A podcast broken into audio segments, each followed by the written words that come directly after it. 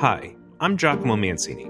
Welcome to Research 2030, an Elsevier podcast series in which guests from academia and beyond join us in exploring, debating, and challenging the changing research landscape. In this episode, titled Don't Blame It on the Pipeline, we consider the sobering results of a recent study which showed that women researchers are around 20% less likely than men to author invited commentaries for scholarly journals, even when they have the same level of experience as their male peers. Incredibly, this figure rises to 40% for more senior female scientists.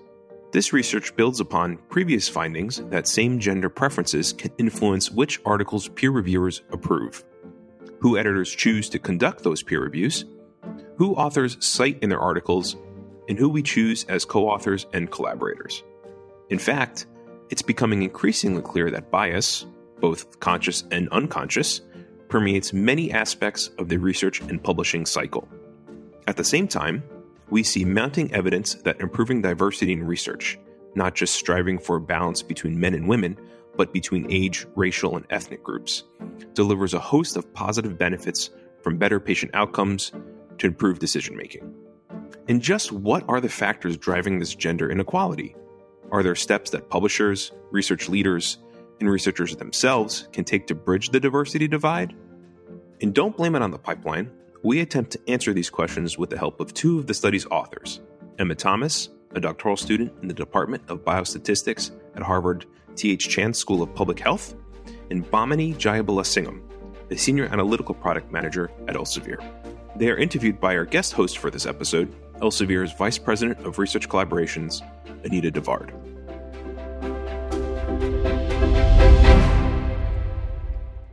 I am joined today by two people who have written an incredibly interesting and important review on gender in science, and I would love for them to introduce themselves. Emma, could you introduce yourself first, please? What's your background? Sure. So, my name's Emma Thomas. I'm originally from Australia.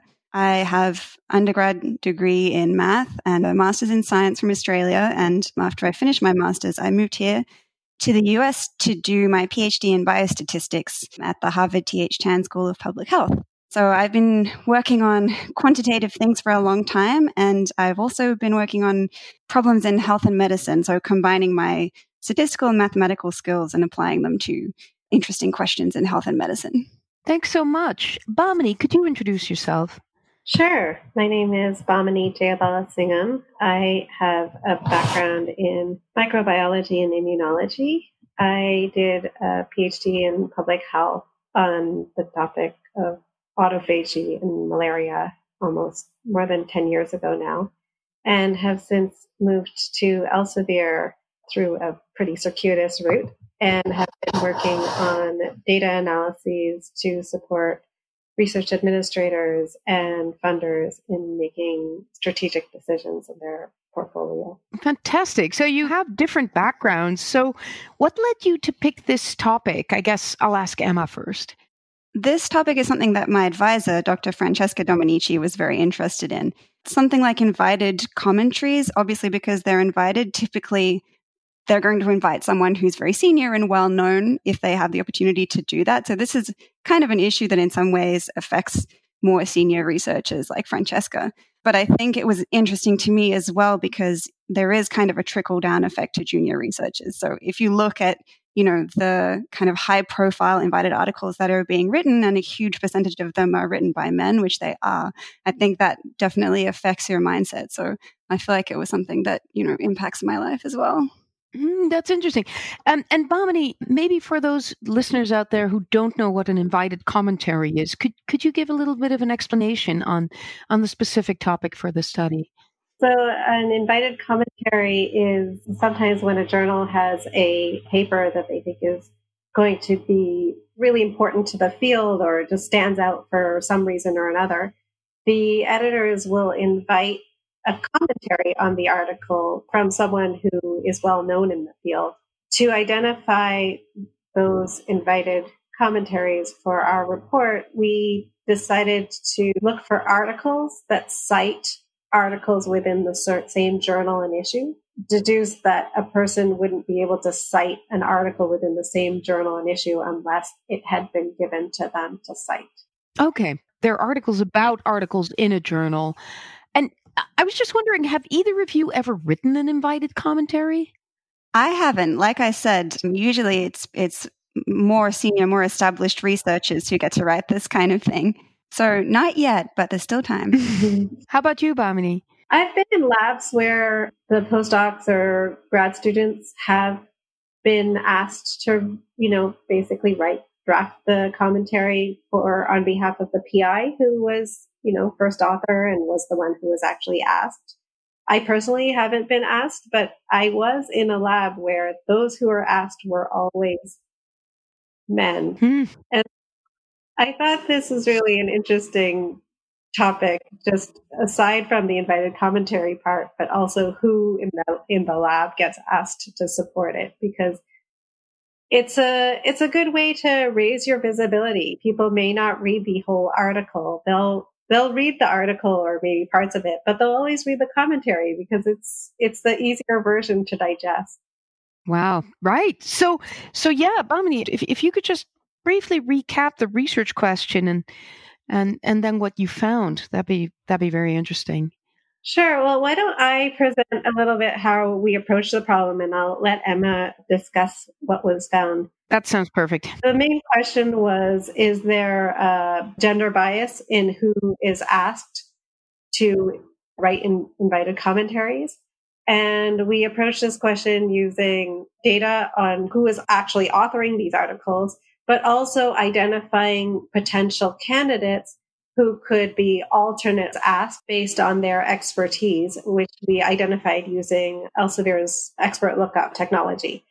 So, as Bhamini said, we basically wanted to compare authors of invited commentaries to other people who plausibly could have written the invited commentary and then look at the gender ratios between the two groups.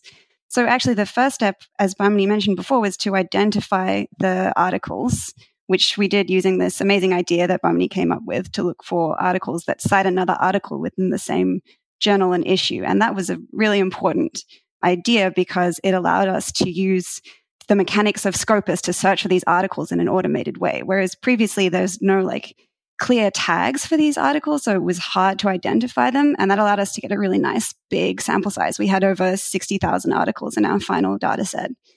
And the first step that we took was to just look at the percentage of those articles that were authored by women. And what we found was that it was about 23%. So not a high number. It's, it, women are definitely underrepresented as authors of invited commentaries. And that was something that was actually known before we undertook this research. So some people had looked in particular journals and found that women were underrepresented. But what wasn't known was taking the first steps to explain why we see that gap. So I think what many people had previously assumed was that women write fewer invited commentaries because there are fewer women with sufficient expertise and, seniority and experience to be writing those commentaries.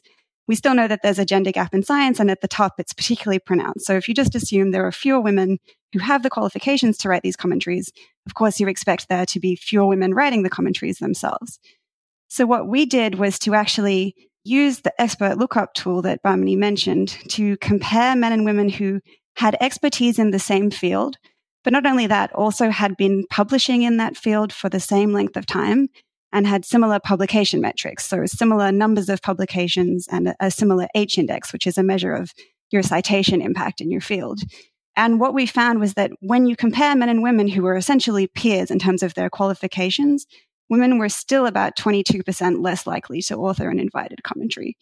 So that says that the gender gap can't actually be explained by the fact that there are just more men who are qualified to write those commentaries. There's something else that's going on. Wow. Were you surprised by that finding? Bhamini, for instance? Yeah. I mean, I think, yeah, I was surprised because I think the thing we tell ourselves, or I told myself, is that the reason that it's the same people I did was because in the more senior levels, most of the people I've seen have been men, but it seems like, you know, if an effort was taken, you could also identify senior women who could be just as likely to, you know, or just as qualified to read the commentary.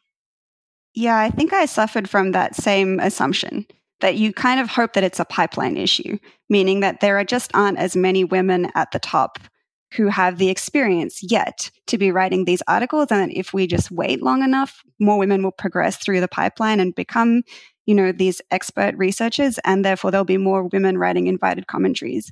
But our results suggest that that might not be the case. That even if you had women with the same level of qualifications as men, they'd still be you know, about 22% less likely to write an invited commentary. Wow. So I think that is surprising. Yeah, it's a little discouraging.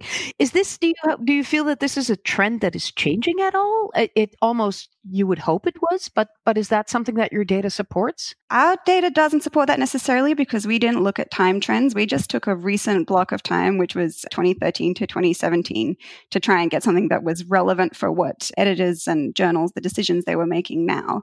But there have been other articles that have looked at time trends in gender ratios. There's one paper in particular by Holman et al. I think it was published in 2018 in PLOS Biology. We cited it in our paper. And that's a really beautiful analysis where they looked at trends in the proportion of women authoring articles in different fields over time. And they actually tried to project how long it would take to get to the point of gender parity in different fields. And I think they found that the rate of change in the percentage of women authors was something like between zero and 2% in most fields. And that meant that in some cases, you know, we're maybe five years from gender parity, and in other cases, we're still decades from gender parity. So it's changing, but it may not be changing fast enough. We'll make sure to put the links, by the way, to your article and to the article that you're quoting here together with the podcast so that people who are listening can find them easily. So that is a little bit discouraging, I suppose, and also surprising and interesting. Do you have any thoughts on how the various players in, in the landscape, people such as research leaders at universities, what are some of the things that they could do to to change this? I mean, there are a lot of studies about interventions and whether they work or not, or where they, they affect change. I mean, it seems that knowing knowing the data or what what's happening and doing uh, assessment of your implicit bias helps people know that this is a thing and that they they might be part of it, but it doesn't change their behavior based on the studies I've seen. I don't know. I don't know what people can do because I think to Emma's point, like it's it, participation or, or getting parity and participation is only step one in the process because you can have parity or even overrepresentation of women in some fields, but trends still continue as they are, where our maybe our impression is that a certain kind of person is the right person to write a review and we're not aware that that person also happens to be, you know, our definition of that person it also happens to be a man. I think having targets or monitoring progress is a is a good way to go to see if what you're doing is making an impact. Yeah, I definitely agree with that. I think using data and monitoring the situation is really important. I think it's easy to kind of assume in the current climate where there's a lot of discussion about gender and the impact of gender that things are improving, but we really need data to actually show whether that is happening. And I think, you know, journals and universities are doing that more and more, but there's probably still room for improvement. I think the other thing, and, and this is more, I guess, on an individual level, and it's kind of my personal perspective. I think our research showed, you know, what doesn't cause the gender gap, which is it's not just a pipeline issue, but we weren't able to show exactly what does cause it. And there probably are a lot of factors, you know, including gender bias and including the fact that women are more overburdened outside of uh, their research and, and therefore have less time to commit to things like invited commentaries. But I think something else that might be going on is that the connections we have with one another as researchers tend to be a little more based on who is like us. So men tend to have more professional connections with men and in many cases women have more professional connections with women but there are more men in positions of power. And so that leads to kind of an entrenching of the male advantage. And so i think one thing that we can all do is to try and diversify our professional and research connections as much as possible. And yeah i think that's kind of easier said than done but i think if we make a conscious effort to reach out to others who might not be like us or to look for, you know, offering opportunities to people who are in positions where we might not have otherwise considered them is a really important step that we can all take. Mm. So that so that's really for everyone at every level, you would say.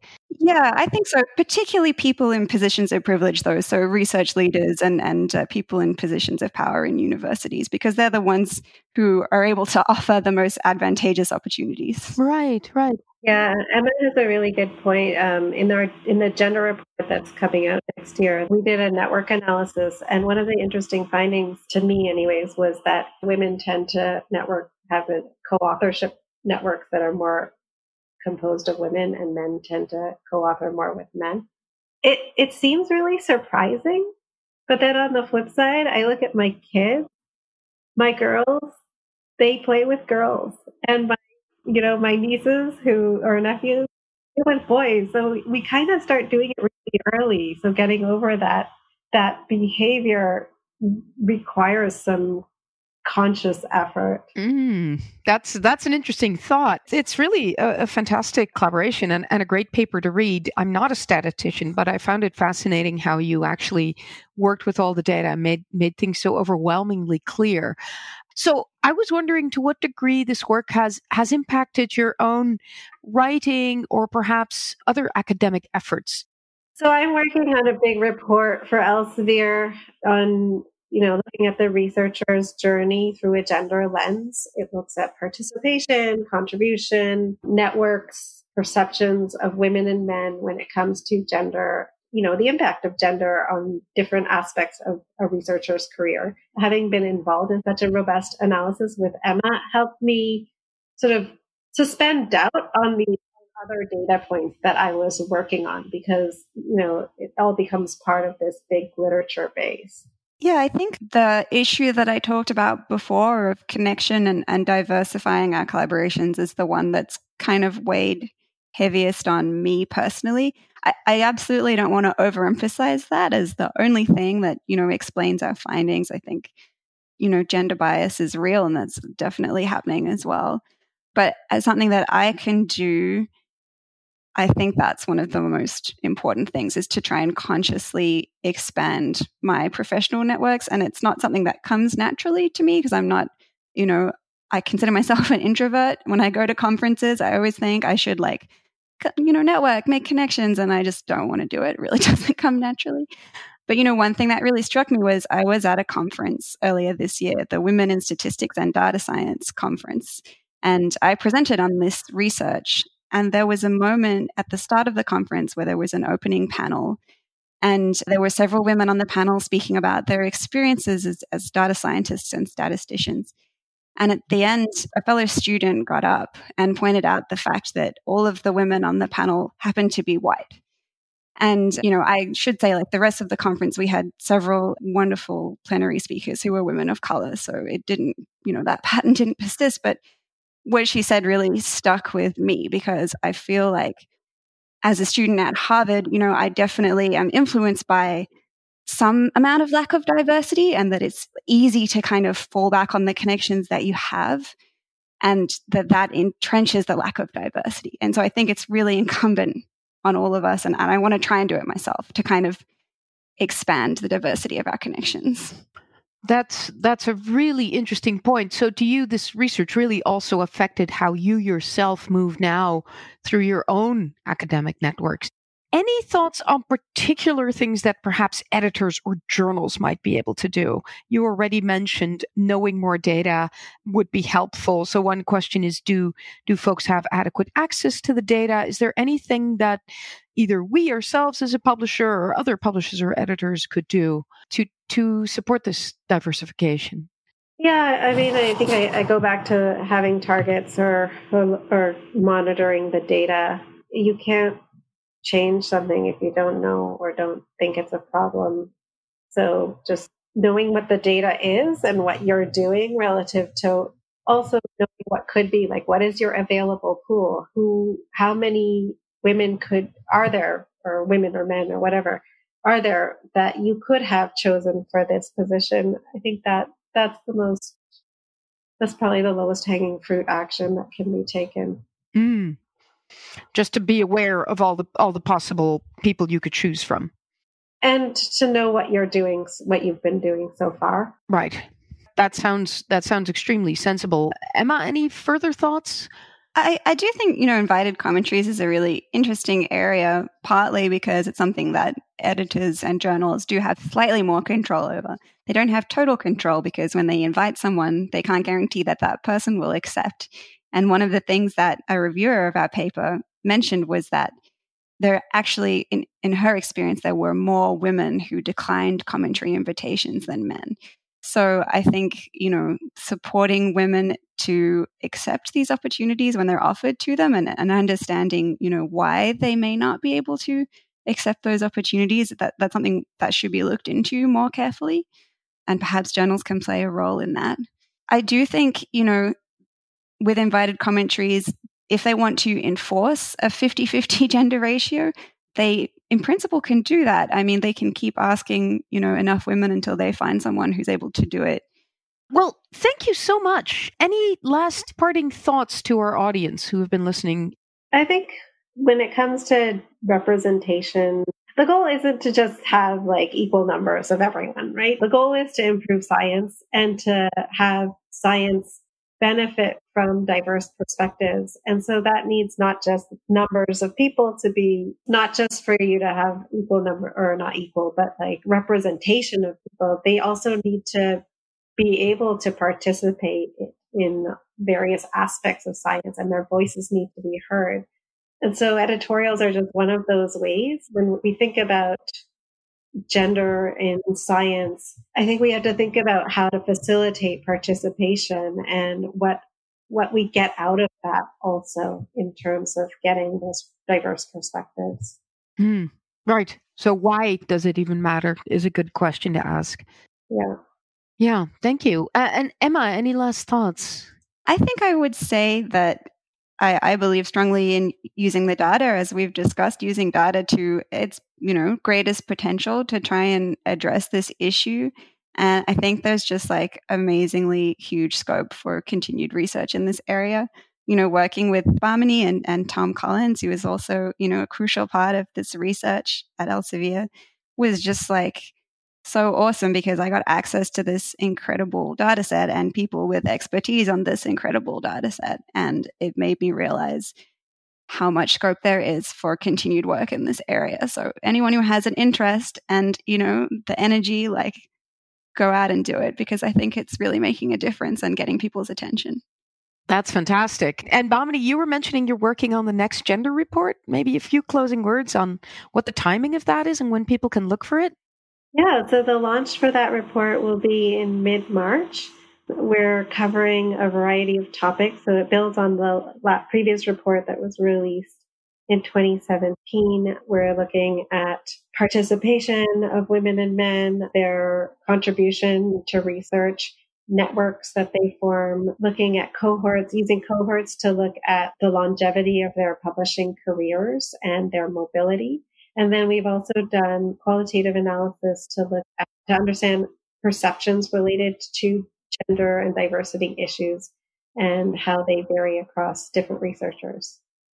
Great. So there's a lot to to discover and discuss yet on gender and the participation of women in both in in invited commentaries but also larger in the academia and the way that research is is communicated in the future.